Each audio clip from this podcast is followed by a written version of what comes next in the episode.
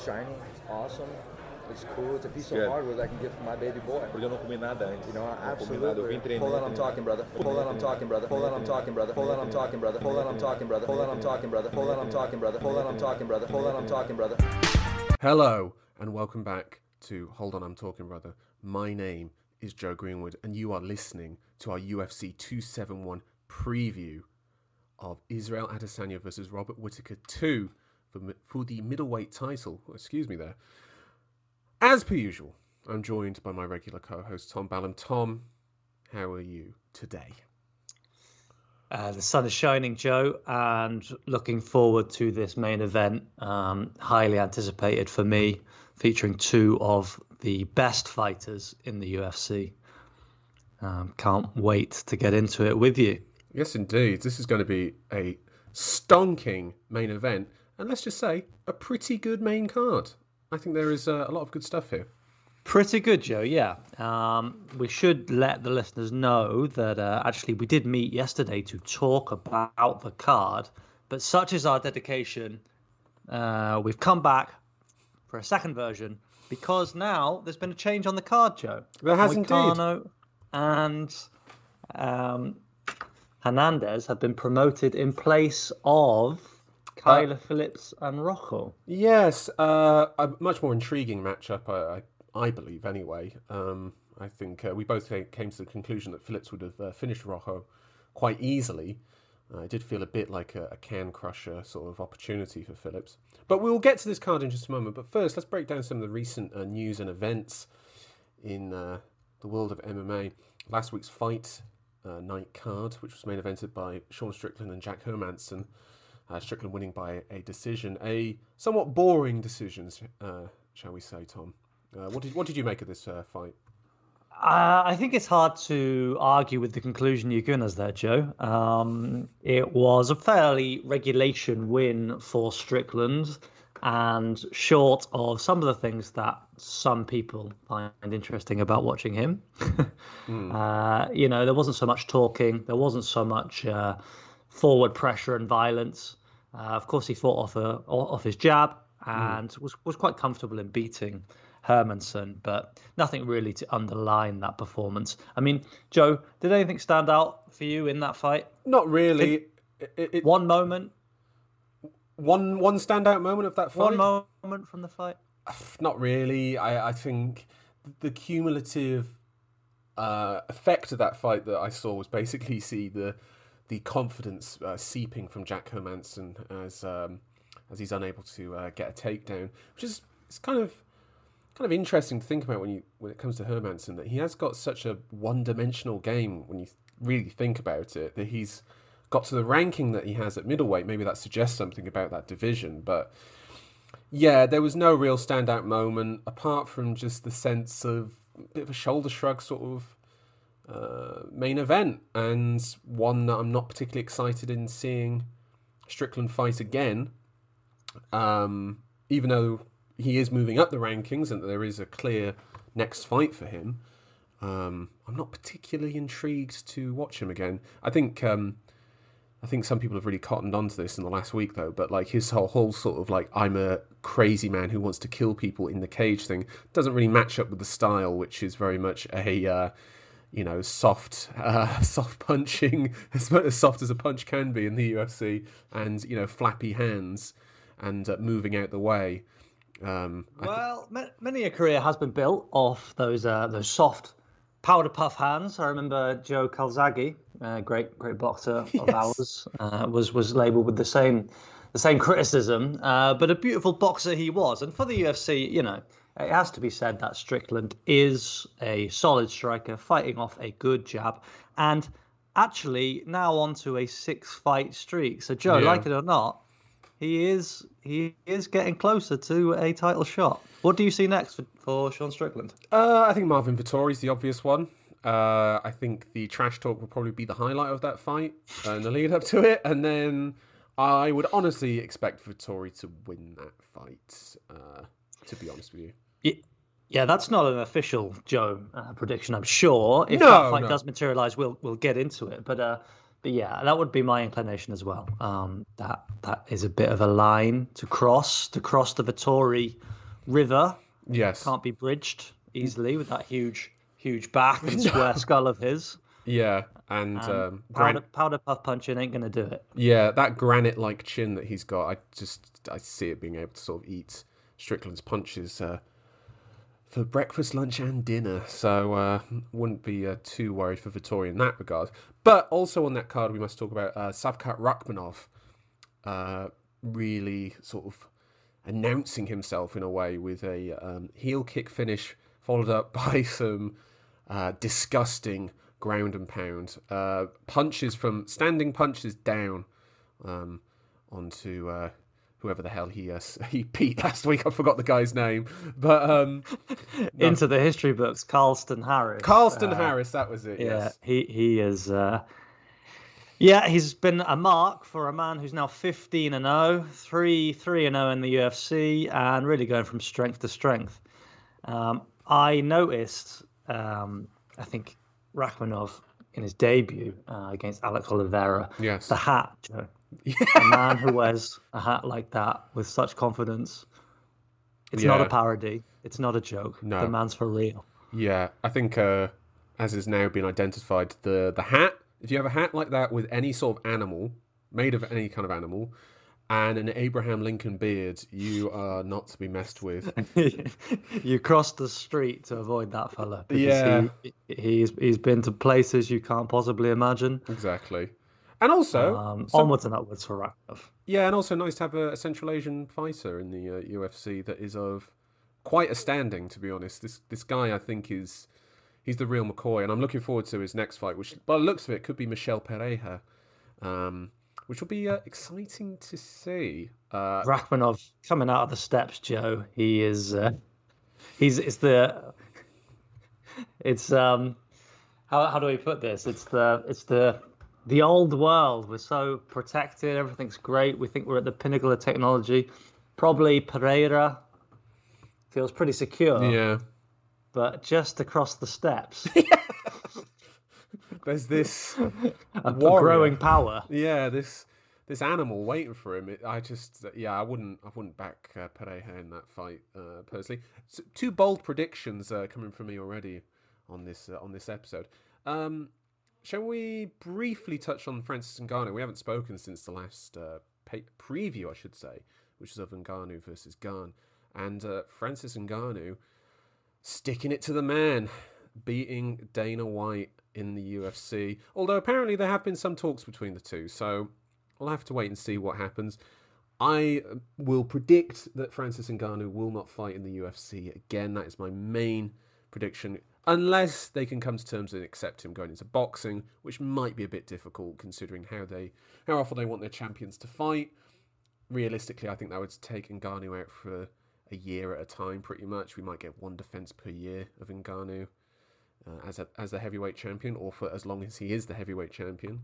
Uh, I don't know about you, Tom, about how it feels with uh, Francis Ngannou. How the seas have changed. How do you feel about Francis fighting in the UFC again? Are you confident it happens this year or next year? Well, before I get on to that, Joe, I, I'm sorry, but I can't I can't just rush over um, Francis' performance Mm. Of course, so yes. quickly, um, because uh, for me it was actually quite a powerful uh, moment, especially uh, when it emerged afterwards that he was covering carrying uh, quite severe knee injury going into the fight. Yes. Um, now, I will tell you, Joe. Uh, I think much, much, much as you, I, I really appreciate uh, athletes at the top of their game, like determined, risk-taking, confident, uh, disciplined, extreme in, in their athletic ability, whatever it may be, like the extremes that you get in sports. And uh, from time to time, those those narratives they can they can really move me actually uh, on a, on an emotional level. And, and I and I felt that in this fight because uh, Francis he was going in there um, as you say he was fighting the, the organization.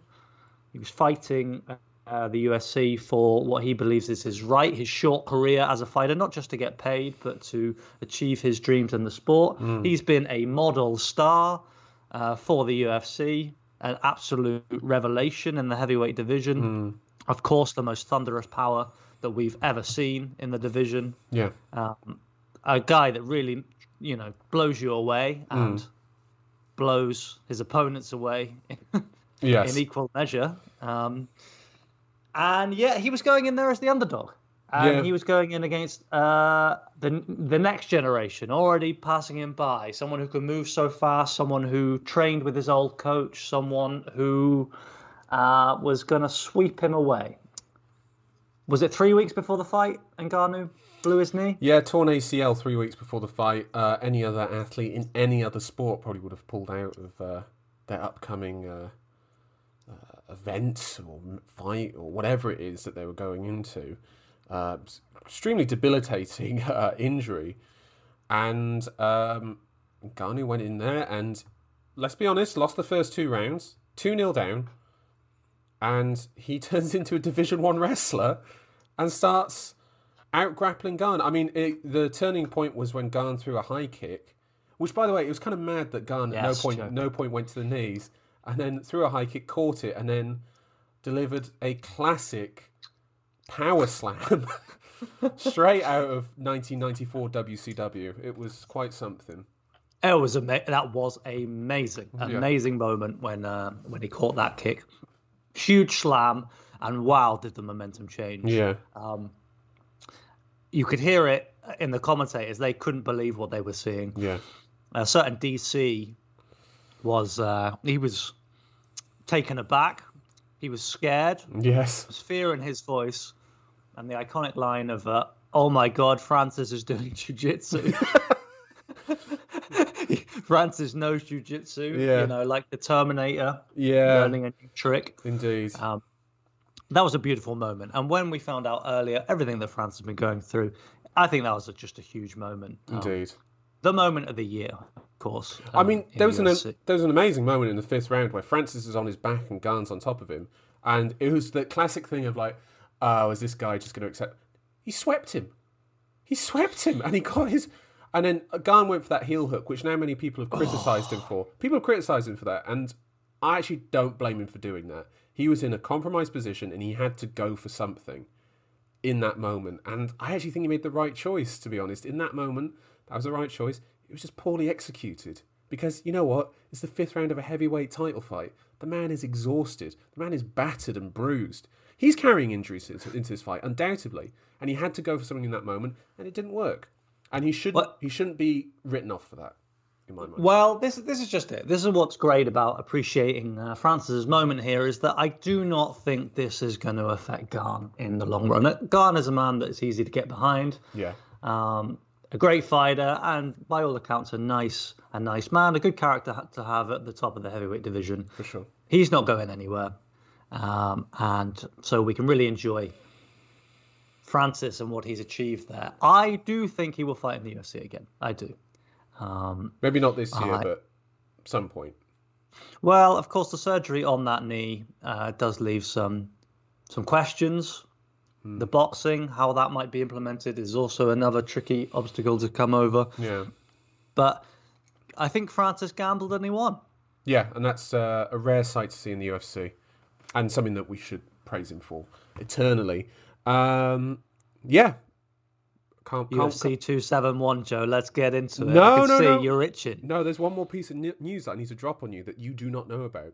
So next Oof. next week's fight night was supposed to be RDA versus Rafael Fiziev, a fight that we're immensely excited for. That fight has now been pushed back because Fiziev's uh, visa had some issues to UFC 272, in which Tom it will serve as the co-main event and will still be five rounds.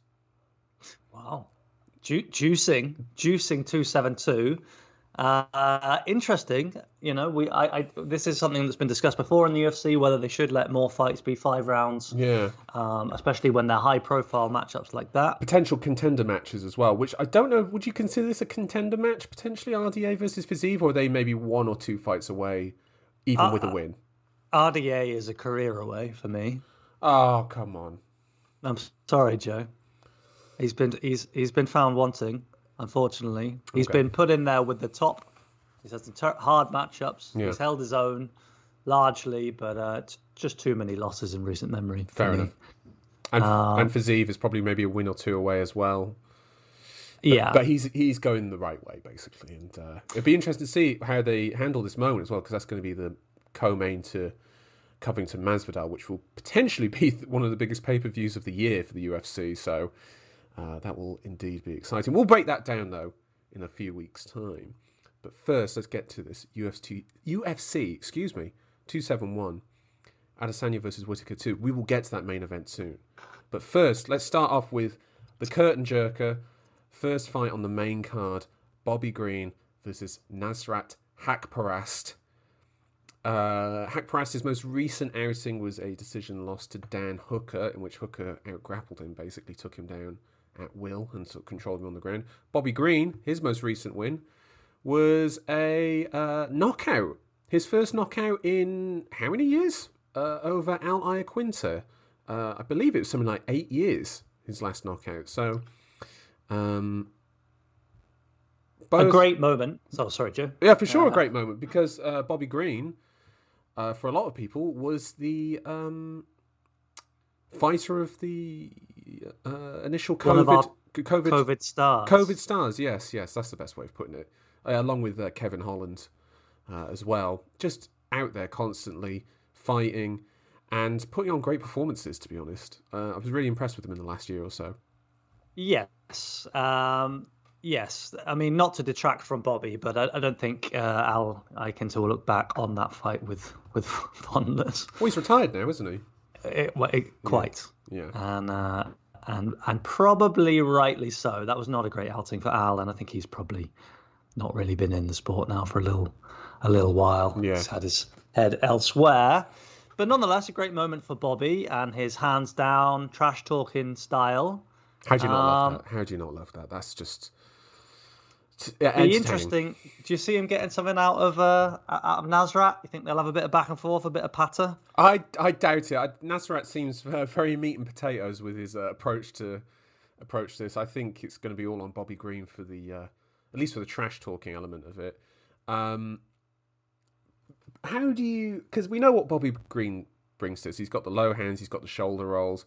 Really sharp boxing. Really, really sharp boxing.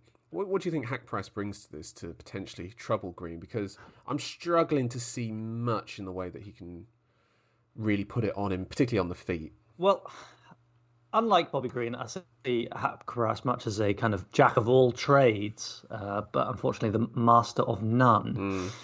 So, if that is to be the case, then I would imagine Hakparas will want to mix in some grappling, some takedowns uh, where possible. The problem for him is in his last outing against a striker, um, against a good, better striker than him, he, he ended up getting out grappled. Joe. Uh, that was against Dan Hooker. So that a little bit ominous there for for Nasrat. Yeah, he's um as, as much as I think he's a good fighter, there's just not enough there for me as a as a lightweight, particularly in that division, which is uh, deep, dark waters that uh, only the best reach the top of. And I, to be honest, he's not that for me, and neither is Bobby Green, but he's a much more sort of entertaining fighter. I mean, particularly if you think about that Fiziev fight where um, third round really put it on Fiziev, really, really put it on him, and I know some people actually scored the scored it for him. I know he uh, initially they had it on the stats that he outstruck Fiziev in all three rounds, but obviously it was the quality of Fiziev's striking that's uh, got him that win, uh, and rightfully so in my mind. But yeah, I, I'm sort of struggling to see uh, how Haqparast sort of uh, uh, gets a victory here, apart from taking Bobby Green down, which uh, is again much easier said than done. Personally, um, Tom, do you want to lay out a prediction for us? Do you want to give us the uh, the prediction? Oh, Tom, I've made a mistake as well. Bugger. I, Tell me, Joe. I forgot to lay out the predictions, which is that me and Tom will make a prediction, and if we get the fighter correct, we get one point, and if we get the method correct, two points. Tom, what is who is going to win, and what is going to be the method for this fight of Bobby Green versus Nasrat Haqparast? Yeah, so just yeah, well, Joe, worry not. Um, so we're clear, listeners. Joe and I will make our predictions, and as Joe says there, um, first of all, you've got to pick the winner. You pick up a point for that. I picked up a few points in that fashion myself, and then you get get to double up on those points if you get the method of victory correct. Mm. Uh, unfortunately, we have no champ at the moment. Uh, what? because, uh, No, I, because I, the- I won. it The was last, just I won the last well, time. uh, it's in it's in arbitration the last one. Uh, but for now, we make uh, we move on. The interim belt can can hang out there, but we get on to the fuck? the champions. we get on to the championship now, guys, and um, yeah, really ten points up for grabs. Bobby Green and has hack press. Lay it on me. What have you got? I. We've already kind of we've already kind of hinted at where we're going with this. Yeah. Normally, Joe and I we don't know what each other predicted, but as I say, uh, this is our second version. We've already spilled the beans, and we can't back out. Wow, now. really pulling think- the curtain back here. Well, that's it. A look inside uh, for the for the Patreon boys, maybe.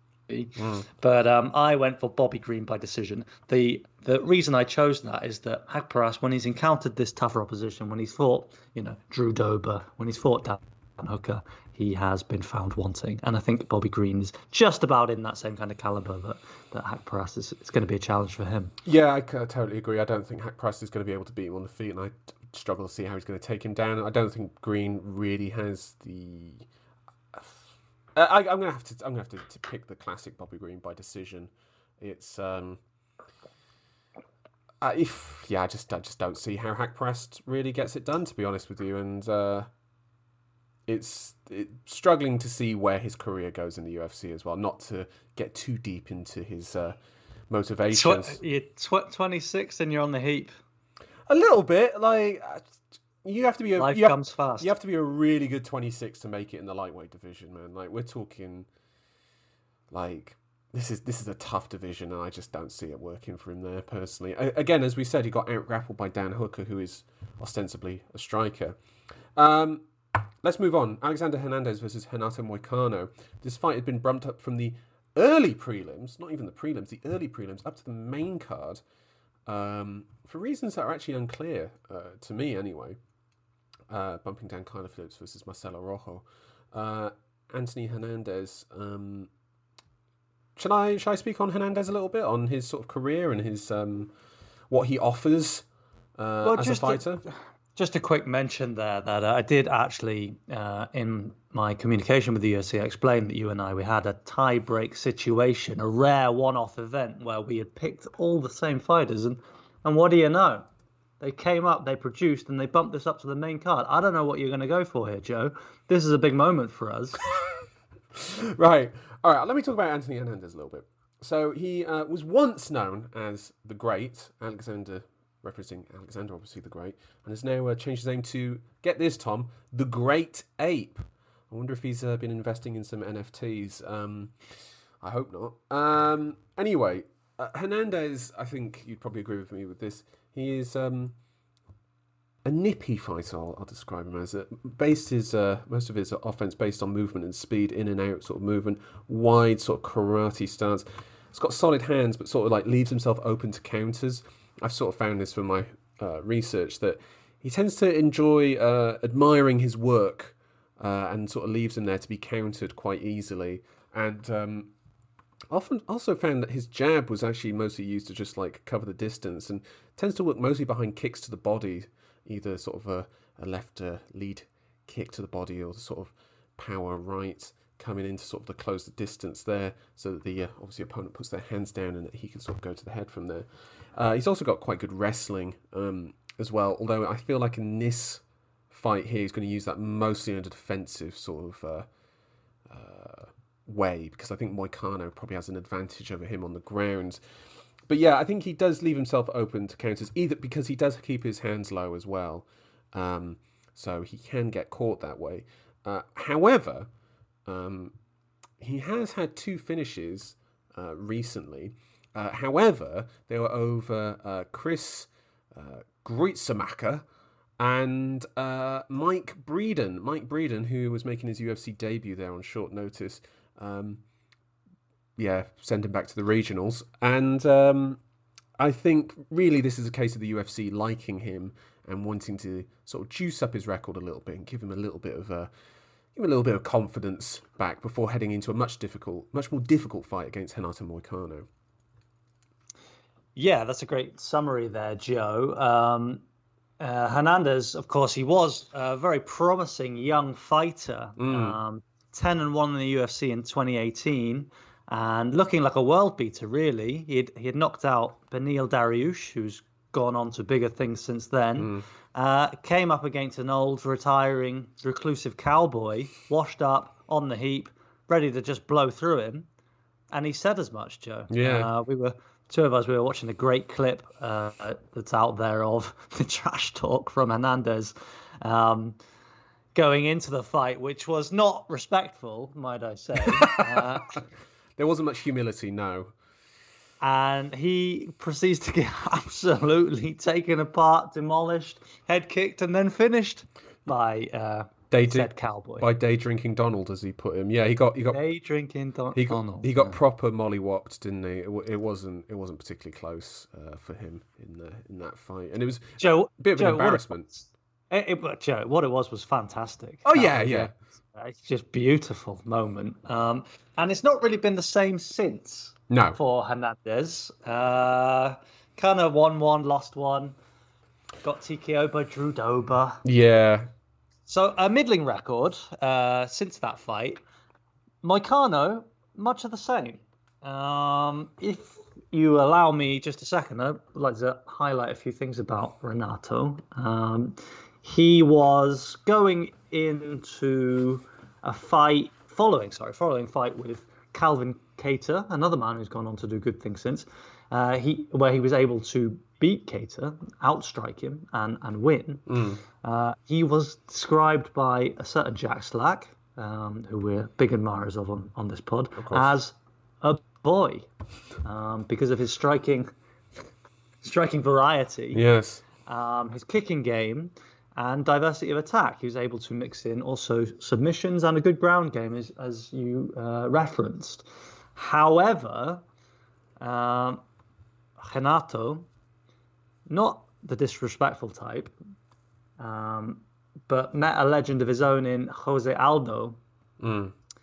and, and he and he took a big big beating there. Um, and his star has since fallen as well, uh, KO'd by Fiziev, who we referenced. Uh, that was uh, got caught with a right. and um, Zombie as well. Yeah, Zombie lost in the first round there. And this is a, a Uh, featherweight as well. These these the Aldo and the Zombie loss. That's right. Yeah. That's right, Joe. So question marks there. He does have a couple of wins recently, um, two rear naked chokes. Um, put a face to this name, Jai Herbert. That's the guy who um, Trinaldo knocked out and uh, Dan lost Dan Hardy his job in the UFC when he yelled uh, "Stop the fight" because Herb just wanted to see Herbert get a couple more, uh, take a couple more shots. Maybe he insulted his wife uh, before the fight. I don't know. Yeah, so not quite a uh, landmark kind of uh, victory for Moicano. Um, so it's really a question of which one of these can can kind of get a bit of positive momentum going back, heading back up the division. Can you uh, can you give us your prediction, Chuck? I I'm going to give you my prediction. Uh, when I was looking at this, I was looking at a couple things. I was looking at how they lost their fights. Uh, was a, was a big thing for me, and they kind of lost in similar fashion. Uh, to be honest, you know, it was the Hernandez loss to Drew Dober was. I mean, it was pretty uh, pretty. Con- uh, how do I even des- describe? Comprehensive. Comprehensive. That's what I'm looking for. You know, knocked out on his feet against Dober, but Dober is a, a heavy hitter. Um, I've gone for uh, I've gone for Hen- uh, Hernandez by decision, uh, based purely on the fact that I actually find Moicano to be a smidge too shop worn, and I feel that Hernandez's uh, defensive wrestling will be able to keep this on the feet. He's a lot more active on the feet than uh, Moicano. So if it is being able to stay on the feet, I would go with Hernandez. Although if it does fall to the ground, I feel like uh, Moicano will probably uh, wrap it up uh, fairly quickly. To be honest with you, uh, that is my prediction. But yeah, Hernandez by decision for me. Okay, interesting, interesting. Um, that is interesting, Joe. Why? What, what, Uh, what have you gone for? well, this is our moment. are we going to have something to distinguish us? Joe and I, we often go the same way, um, Yes, swung by the narrative as we are, you not fish in, be? fish in the ocean. Um, however, in this case, I've gone for Moicano. Oosh! By what? Well, this was the big question. By what? Because uh, yes, Moicano, I mean, definitely has potential to get caught himself. I think for me, if uh, if this fight goes to a decision, I have Moicano winning it, but I, I, I was worried that he could get caught um, by Hernandez on the feet and KO'd, which has happened, you know, as I say, three times in, in pretty recent memory. Uh, the way I see this going is really a. Uh, I think Moicano will be actually be able to neutralize Hernandez on the feet. Uh, actually, I think his uh, kicking game will be able to keep uh, Hernandez at a distance that's uncomfortable for him, okay. and I think that will also create openings for the to go to the mat. Okay. Nonetheless, I did factor in uh, Hernandez's defensive wrestling and his background, and he is he's active.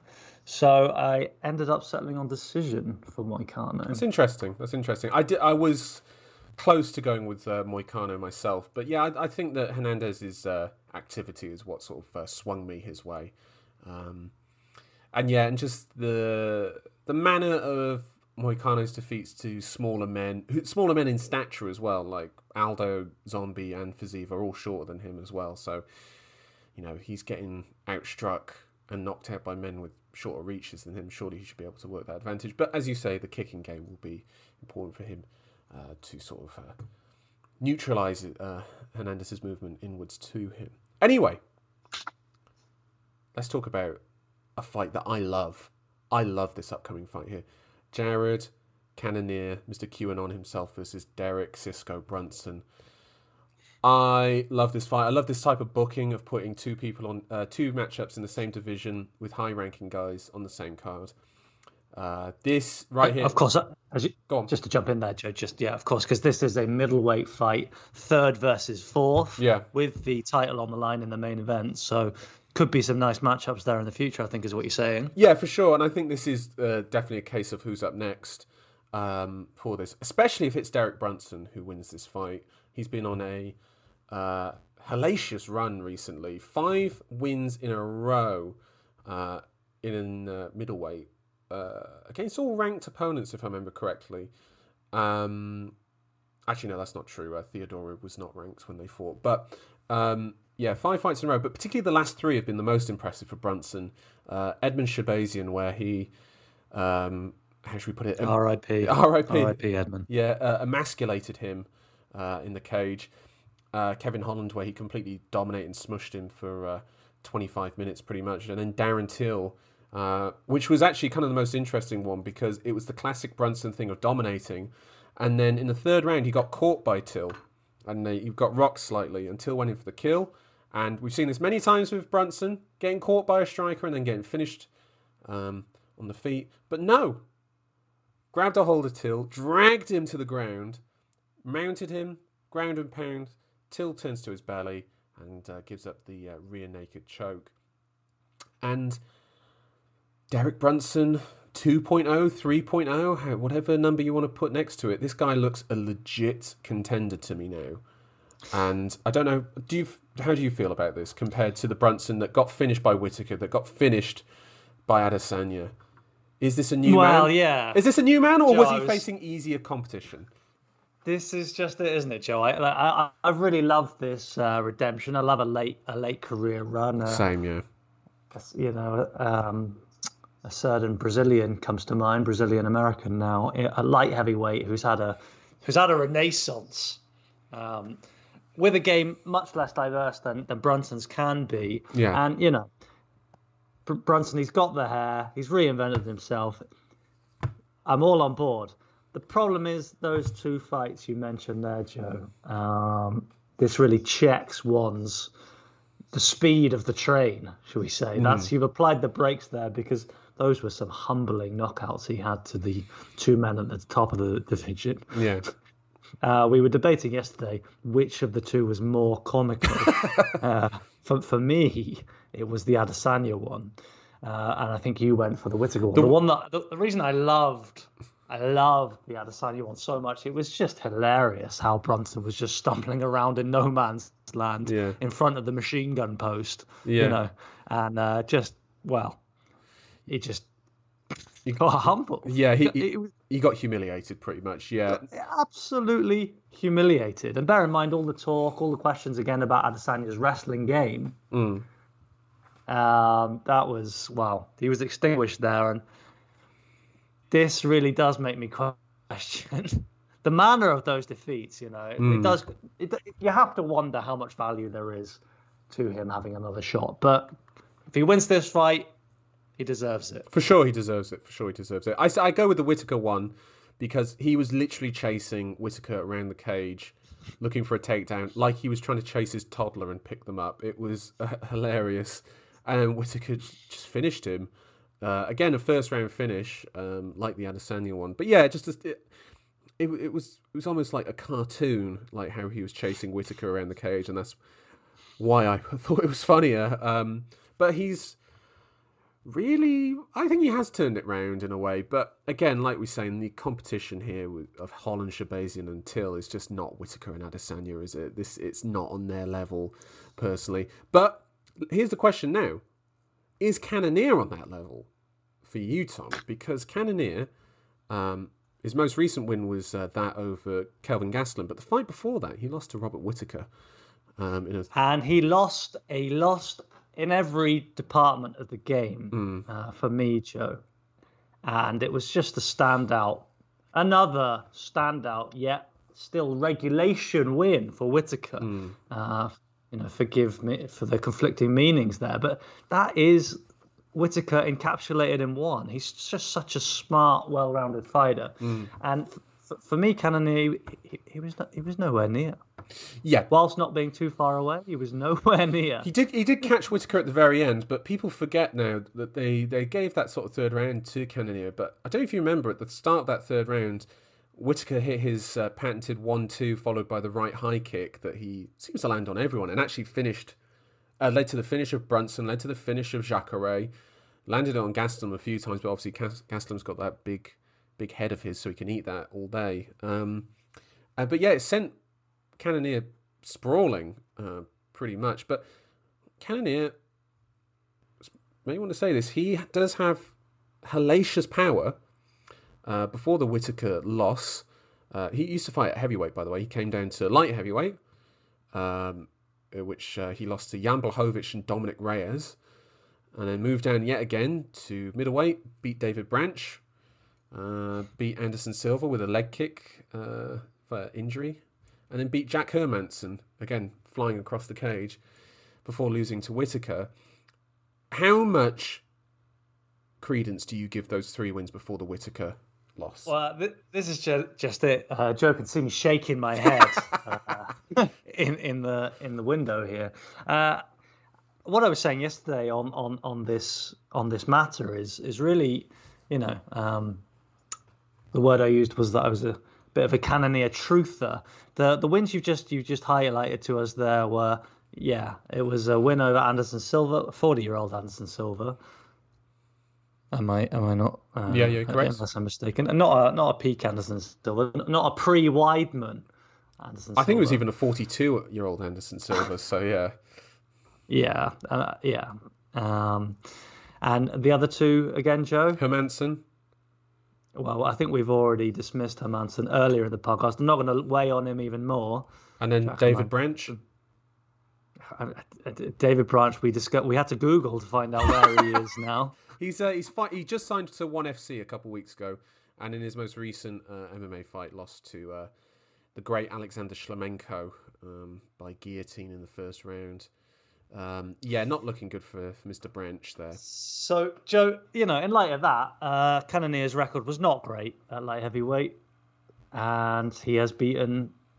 He lost to uh, Glover Teixeira as well at uh, light heavyweight. He lost to Jan. He lost to Reyes. Yeah. Uh, so yeah, you, are not uh, impressed, I'm not basically. Really, I'm not. I'm not. I don't think it, it's quite as it seems, quite as it's built built by the UFC. I'm not to say I'm not intrigued by Cannonier, but in this fight, Joe, I've gone for Brunson by decision. Uh, yeah, I'm totally the same. Derek Brunson by decision for me. Um, I just struggle to see Cannonier being able to keep Brunson off of him when it comes to the wrestling. I think Brunson might be able to neutralize him on the ground. Well, in fact, I think he will be able to neutralize him if it goes there. And I just, I just don't see Cannonier having the skills and fight IQ of a Whittaker or Adesanya. Maybe he'll prove us wrong, and we'll see something that we didn't expect. But from what I've seen of them in the last year, 18 months, two years, I'm going to go with the Derek Brunson by decision. Um, and just love the narrative. Love a guy turning it around late in his career for a, a late run. Uh, very few things I, I appreciate more in uh, mixed martial arts than that. Um, co-main event time. Should we talk about that, or is there something else you want to talk? Co- no, no, just all aboard. Derek Brunson, let's go, baby. Let's go, indeed. Co-main go. event. Uh, Derek Lewis versus Tai Tuivasa. Two heavyweights swanging and banging. Let's put it out there. Maybe one of the best heavyweight matches you can make right now. What do you think? Uh, certainly, Joe. Certainly, in terms of entertainment, these guys are perfectly matched. indeed. Um, yeah, it's been it's been fun as well. Uh, clearly, some mutual respect there going into the fight, and you know, uh, talking about guys turning a corner, Tai Tuivasa. Yeah. This is a test for him now, and he's earned that test. For, I have to say, I'll get it out there now before we have people going through the uh, through the archives of Hold on, I'm talking, brother. Yes, indeed. Um, I I wrote Tai Tuivasa off. Yes. All right, it happened. I dismissed him. I he was cut. He was not welcome on the pod, No. and I implied he should find employment elsewhere. uh, following a really a, just a shocking display uh, in his home country against Sergey Spivac, Yeah. uh, where Tuivasa really, I mean, he was overcome fairly easily. Any sight of of the ground, and uh, you know, he, was he was really done for. It was it was quite humiliating. Yeah, that was um, well. He st- he joined the UFC when he was 23 and went on a four fight win streak, including beating Andrei Arlovsky. And then he had a main event against Junior Dos Santos, who mounted him and started punching him. And Tuivasa's response was just to punch upwards in the hope of doing something. I don't know. There was no movement there to sort of get him uh, get him off the ground. Then he lost a decision to Blagoy Ivanov. No shame in losing to those two in my mind. I think they're two. I mean, JDS was on the downswing, Ivanov's a bit middling, but again, it's heavyweight. This, these things happen. But yeah, the Spivac loss I thought was particularly shocking. Again, mounted and was just trying to punch off of his back, and just was not not in there at all. Joe, Joe, it was it was egregious. it was an egregious loss, offensive to me as a fan, Yeah, and uh, I thought it was pretty damning for the heavyweight division. Yeah, But unfortunately, or fortunately for us now with this matchup, he, he has started to turn it around. Um, first knocking out Stefan Struve. I mean, joining the long list of people knocking him out, including a stiff breeze. I mean, it's it's hardly the uh, biggest challenge in the uh, heavyweight division, what, is it? uh, what about Harry Hunsucker? He followed it up with a TKO there. Yeah, who did Hunsucker recently lose to? Was it Justin Tafa? Uh, which again, I think is again more of an indictment than uh, than anything else. All right then, Joe. What about Greg Hardy? How do you feel about that one? I just greatly enjoyed seeing Greg Hardy get knocked out. That's uh, that's just Absolutely. nothing wrong with that. That was great as well because Hardy pointed to the ground saying, "Let's swing and swing it out." Tai Tuivasa like, "All right, let's go for it." Got rocked slightly. Hardy walks in, one, two, bang, off you go to sleep. Hardy, think- Hardy not clean out. What we have seen from Tai's career is there are very few heavyweight fighters who should opt to swang and bang with that man. Yes, yes, and we may actually he may be fighting the one guy who should be maybe. This is just it. This is just it, Joe. Yeah. Um, but really, I just have to give a quick mention to that win, his last win Yes. through that. So that this is four in a row now.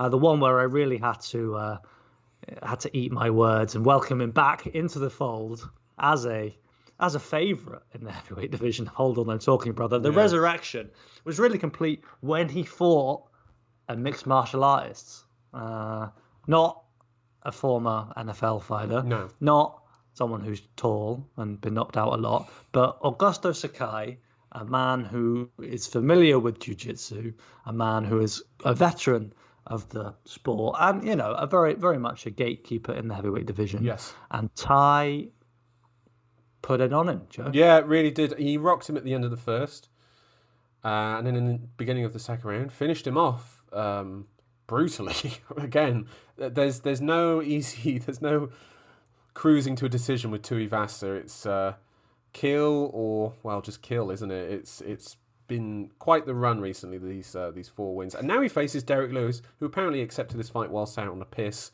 and uh, was drunk when he said yes to it. And uh, fair play to him. Um, Derek Lewis. Um, who do you think has more tools to win, Derek Lewis or Tai Tuivasa? Well, well, we debated this yesterday, Joe, and I think what we came to in the end was that um, Tuivasa's got a roll to his rock. He swangs and he bangs, and, and Derek Lewis has an overhand right And a switch kick. um, and a switch kick to close the distance, which he showed last time out against Chris Daukaus. Yeah, if if he if you're backing up against Lewis, and you see that switch kick coming, start writing your will, brother, because it's it's about to be over. Um, yeah, that was a Brit. You know what? Actually, that was pretty good fight IQ by Lewis because he was just waiting to try and get in there through the switch kick, which Dawkins wasn't expecting, and then just unloaded on him uh, at close range and sent him to sleep. Good, good stuff that was, Joe. It was great. Thoroughly enjoyed it. It was great. Thoroughly enjoyed it. Well, it- um, I think th- this fight comes down to a simple question: Can the other man, can hold on, can Tui Tuivasa or Lewis send the other man to sleep? And I'm going to lay my prediction on you, Tom. give it to me. I think Derek Lewis will send Tuivasa to sleep. Maybe not to sleep, but I think he will knock him out. Stroke TKO. Tai Tuivasa. What do you think? I, I, it's impossible to conclude else uh, uh, to reach any other conclusion. You, Yeah. you really, you, you know, like if your style is based on swanging and balling, swanging and banging, do not sign to fight with Derek Lewis. Agreed. Don't do it. Yeah, you're you're facilitating your own demise, really, aren't you? So uh, yeah, bit of an odd one to accept it, but I do understand why you accepted it. But a really exciting title fight, or, or title fight, a really exciting uh, co-main event, I should say. However, if Tuivasa does win this, beats the number three ranked Derek Lewis, title fight maybe. Jon Jones, Tuivasa for the vacant title in a couple months' time. Which does sound like another parody of the sport with respect to the progress that Tuivasa has made. But uh, uh, I think what what I would like to see, uh, we haven't seen it. The fans deserve it. The sport deserves it. I want to see Derek Lewis fighting Francis Ngannou for the belt. Yeah, Yes, please. Yeah, that- sign that fight. Yeah, that's that. I'm more intrigued with. I'm slightly over the whole Jon Jones narrative, and oh, he's moving up to heavyweight, and uh, f- until I see it, I'm I'm not that interested. And as was mentioned the other day, talk of Cain Velasquez making a return. I don't know if I want to see Cain in there. Like he's be- he was held together by fucking sellotape when he fought Ngannou. Like I'm not sure if I want to see him in there against some of these guys. I, mean, I think he could beat a lot of them, but is he really that hard up for money? I hope not. Um, main event time. Main event time. Israel Adesanya versus Robert Whittaker 2 for the middleweight title. About as good a fight as you could make in the UFC right now, uh, particularly in the in terms of title fights for sure. This is the rematch uh, that happened, the first match happening uh, three years ago in Melbourne in front of uh, 65,000 fans, I believe, the UFC's biggest ever crowd, uh, where Adesanya, I think, put on his best performance to date. This is probably the pinnacle of his career to uh, so far. Uh, you could probably potentially say the Paulo Costa one as well, um, in terms of the quality of the performance. But in terms of the moment of going to Australia, knocking out the hometown hero uh, in such convincing uh, fashion, and Robert Whittaker has said since then that the moment got to him and that he implemented a game plan that he shouldn't have done. And uh, this time around, it's going to be different. And I'm actually of the opinion that it will be different. Not necessarily that the result will be different, but I think that this fight will look a lot more different.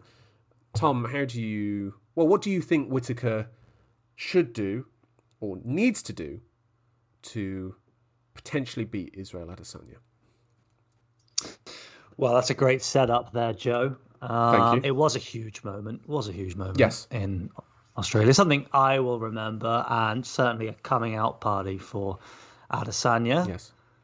Uh, and for your good self, it was a crowning moment. You had championed Israel from early on in his UFC career. I did, yes, I did. Um, I picked him after his first fight. I was like, this guy looks legit. And like yourself and many other people, they said like, well, I'll wait till he faces a wrestler. And then he beats Marvin Vettori, beats Brad Tavares, beats Derek Brunson. Okay, right, we're starting to get it. And then I think a lot of people turned the corner at the Gastelum fight, didn't they? That was the moment where it's like, okay, this guy can go to some deep, dark places to get it done. And he did get it done. And then the Whittaker moment was this sort of crowning achievement for him, as uh, as mentioned before. Go on, Tom. Well, yeah, just just to jump in there then. So, uh, uh, you know, it, it's uh, we've kind of come full circle in that people are now saying to Whittaker that the answer is just just to wrestle him. Yeah, Easy. easy. You know? Why didn't Why didn't you do that in the first place? Just wrestle him. Exactly. Um, and you've you've just outlined there how he's dismissed wrestlers with his great movement, his great management of distance, his great timing, his great versatility of, of offense, His feinting. great counter ability, his feinting. Um, he's made plenty of wrestlers look silly. Uh, but specifically, Whittaker took issue with people saying that uh, Jan Blachowicz at light heavyweight had laid out a game plan for for others to follow. Um, Whittaker keen to stress that, uh, of course, that Jan's ability to secure those takedowns late on in the fight were built off a strong striking game um, earlier on, and he very much caught Adesanya unawares later on, shooting um, with the open cage behind Adesanya and kind of ducking under Adesanya's strikes. So is it going to be that simple for Whittaker? He just has to get to late late rounds and, and take him down out in the open. Uh, what I what I was saying yesterday, Joe, is I, I think it all starts um, with how he reaches Adesanya, how he can get Adesanya fighting, how he can get the fight on his own terms. Now, Derek Brunson has shown us previously, and Whittaker himself uh, has shown, you can't just blitz through that open space. You cannot uh, get past that defense. The risks are too high.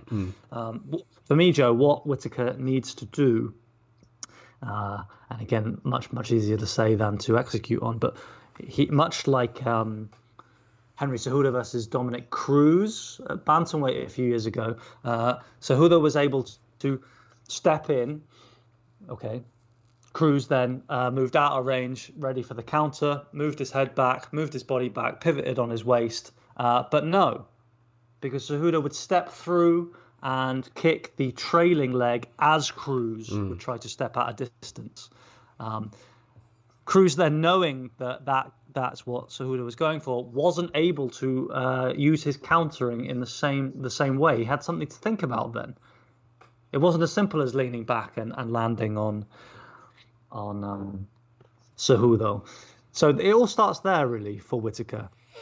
What we're saying is he needs to step through into the dangerous space, keeping a high defense, and look to land that kick. The second one would be, of course, landing the, the double jab to back Adesanya up, to put him near the cage. Once Adesanya's there near that cage, that narrows his opportunities for offense. And Whittaker can then go and try to trade and strike with Adesanya against the cage, maybe weigh on him. I think. I think the That's what I want to see. Yeah, I think the easy uh, or the obvious response would be when you see Adesanya up against the cage, that's when you go for the takedown. But Adesanya's shown that so many times that if he's up against the cage, he is staying on his feet. He's got excellent takedown defense there. And what you want to do is you want to start, if you can, for Whittaker, you want to draw him onto you, draw him onto you, and then change levels and angle and go for the takedown in open space. Because if you can get on top of him in open space, that's where you're most likely to have success on the ground. Up against the cage, Adesanya's got something to work with there to help him. To, you know, basically hold himself up so he can get his arms. He's got the he's got the the reach advantage over him. If you can get those underhooks there, up against the cage, he's more likely to have defensive success. Also, when it comes to striking as well, and I know this sounds really obvious, but a lot of what a lot of people don't realize is that you got someone up against the cage, start head hunting, you start looking for that head. The head can move, can stay get out of the way. The body is there. Throw to the body, Rob. Throw some shots to the body. Throw a jab to the body if you want. Like you don't have to constantly look for that head. So I think that would be also be a smart thing to do as well, just for cardio as well. If you throw into the body, you're likely more likely to impact its cardio. But again, easier said than done. We know what Adesanya does so well, but the how he masks everything, how his game is built up on feints and counters, it's just masterful. Like the layers and layers and layers that he adds to it that is so difficult to break down. Can Whittaker break it down? Of course he can. Will he do it? That's another question entirely. Because when I think about Robert Whittaker, and this just goes, this takes all the technical things and put it to one side. I think about a man who is willing to go through absolute hell. When I think about those two Yoel Romero fights, which Mamma mia. Mamma mia, indeed. He is just willing to go to places that some fighters just can't. And I wonder if he's going to have to go to that place again. I mean, do you see. Go, go on, Tom. Well, Joe, I mean, most certainly he is going to have to do that. Most certainly. Yeah. There is no beating Adesanya without going to those places. Yeah. He's going to get hit. He's going to take punishment. He's going to be hurting. Uh, but as you say, this is a man with tremendous heart, tremendous resolve. Really, the he's an absolute warrior, Robert Whittaker. I love the guy. I, will be honest, I love the guy. He's- love watching him fight. Yeah, he's one of my favourite He's fighters. so. I mean, he's what's so great about him is he's so ordinary. Yes. yeah. He's he's not exceptionally gifted. He does uh, uh, athletically. He doesn't have more power. He doesn't have better range. Uh, he does, he's not more flexible. He doesn't have better cardio. He's just he's so good at everything, um, and it's a result of real hard work and high fight IQ. But Joe, it's inescapable, isn't it? It is. I'm gonna pick Adesanya to win this fight. How have you got it? Well, this is this is the difference for me. Um, as you as you touched on there, uh, Whittaker he had the red rag come down. He said himself he wanted to take Adesanya's head off uh, in the first fight. He has had a lot of success in his career, blitzing in and catching guys unaware, and hope that he might be able to neutralize Adesanya in that way. Uh, just a couple of stats from the first fight for the for the listeners.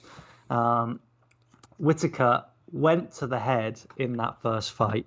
Um, 97 times How many times did he tried land? to he and, and landed at a rate of 20 Yeah. one in five. Um, now combined attacks to the head and legs, 19 attempts, but he was able to land bod- 12. Body and leg.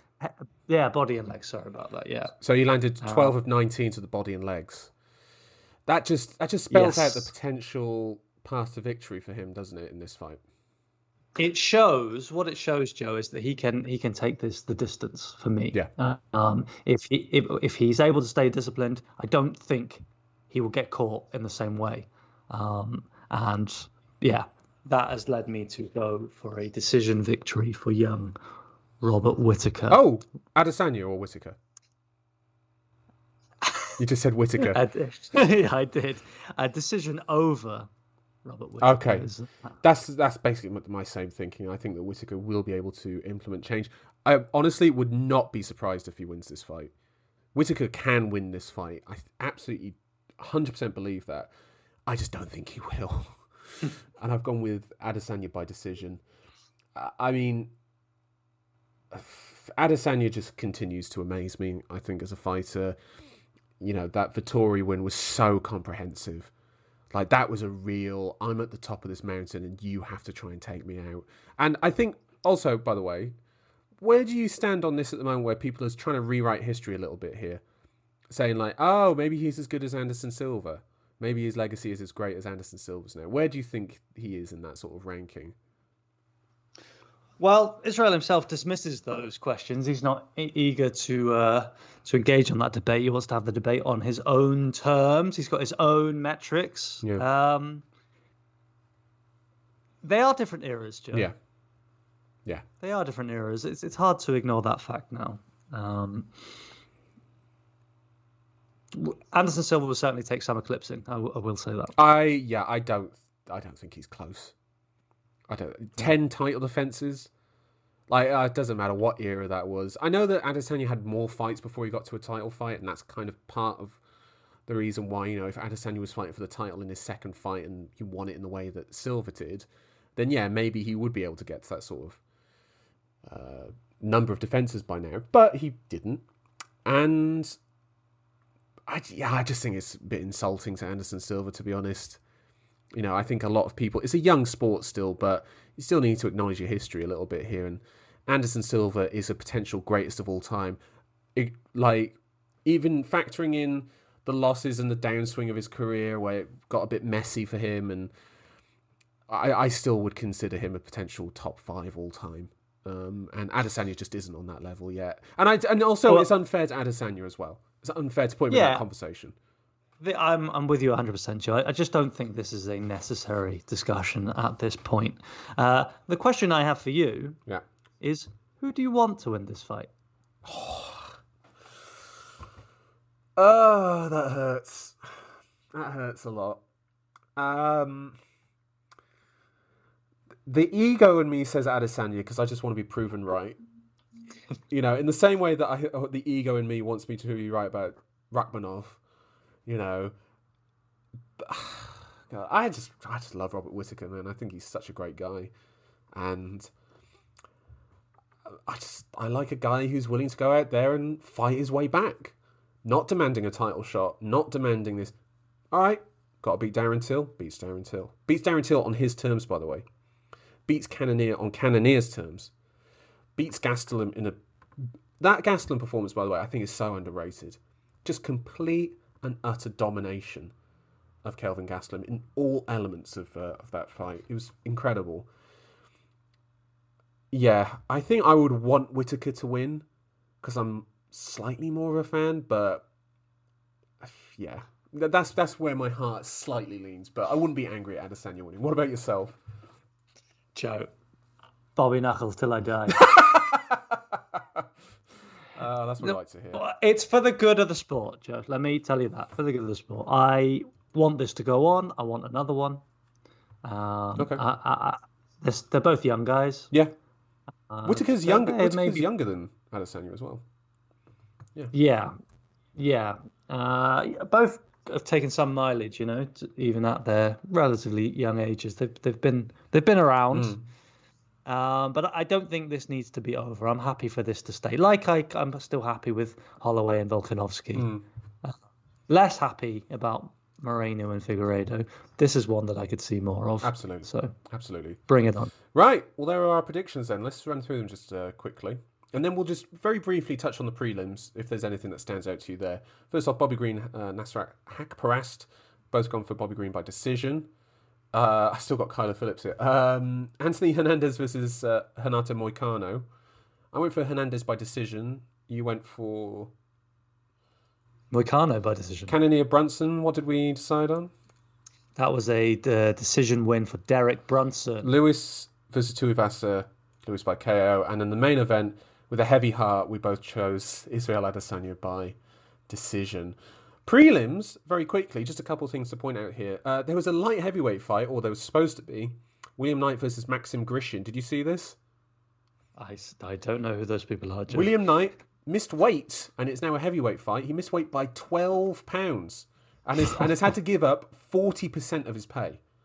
Oof, Double oof. punishment. Don't don't do that, kids. No, don't do that indeed. Is there anything on the undercard that you're interested in?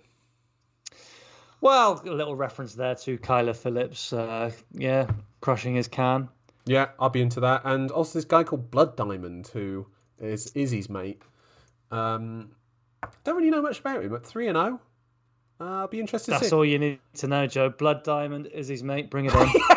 more, more of that. More of that. More of that, indeed. Right. Well, thank you, Tom. UFC 271. We will be watching this. We will be back on Monday, I believe, to break down what we saw. And I cannot wait. I cannot wait for this main event. It is going to be spectacular. Yeah. Uh, please, Rob, just, you know, Don't embarrass yourself, please. stay, yeah, stay calm. Yeah. Breathing exercises. Uh, don't think too much about Australia at the same time. Yes. Let's at least give us, you know, give us something to cling on to. Yes, indeed. Right. Tom, I will speak to you on Monday. And listeners, thank you for joining us. UFC 271 will be taking place tonight. And we will be back on Monday to talk about it. Go on, Tom. Thanks, everybody. Thank you. Cheers. Thank you indeed. And uh, Tom, always a pleasure, never a chore. I'll uh, speak to you in a bit.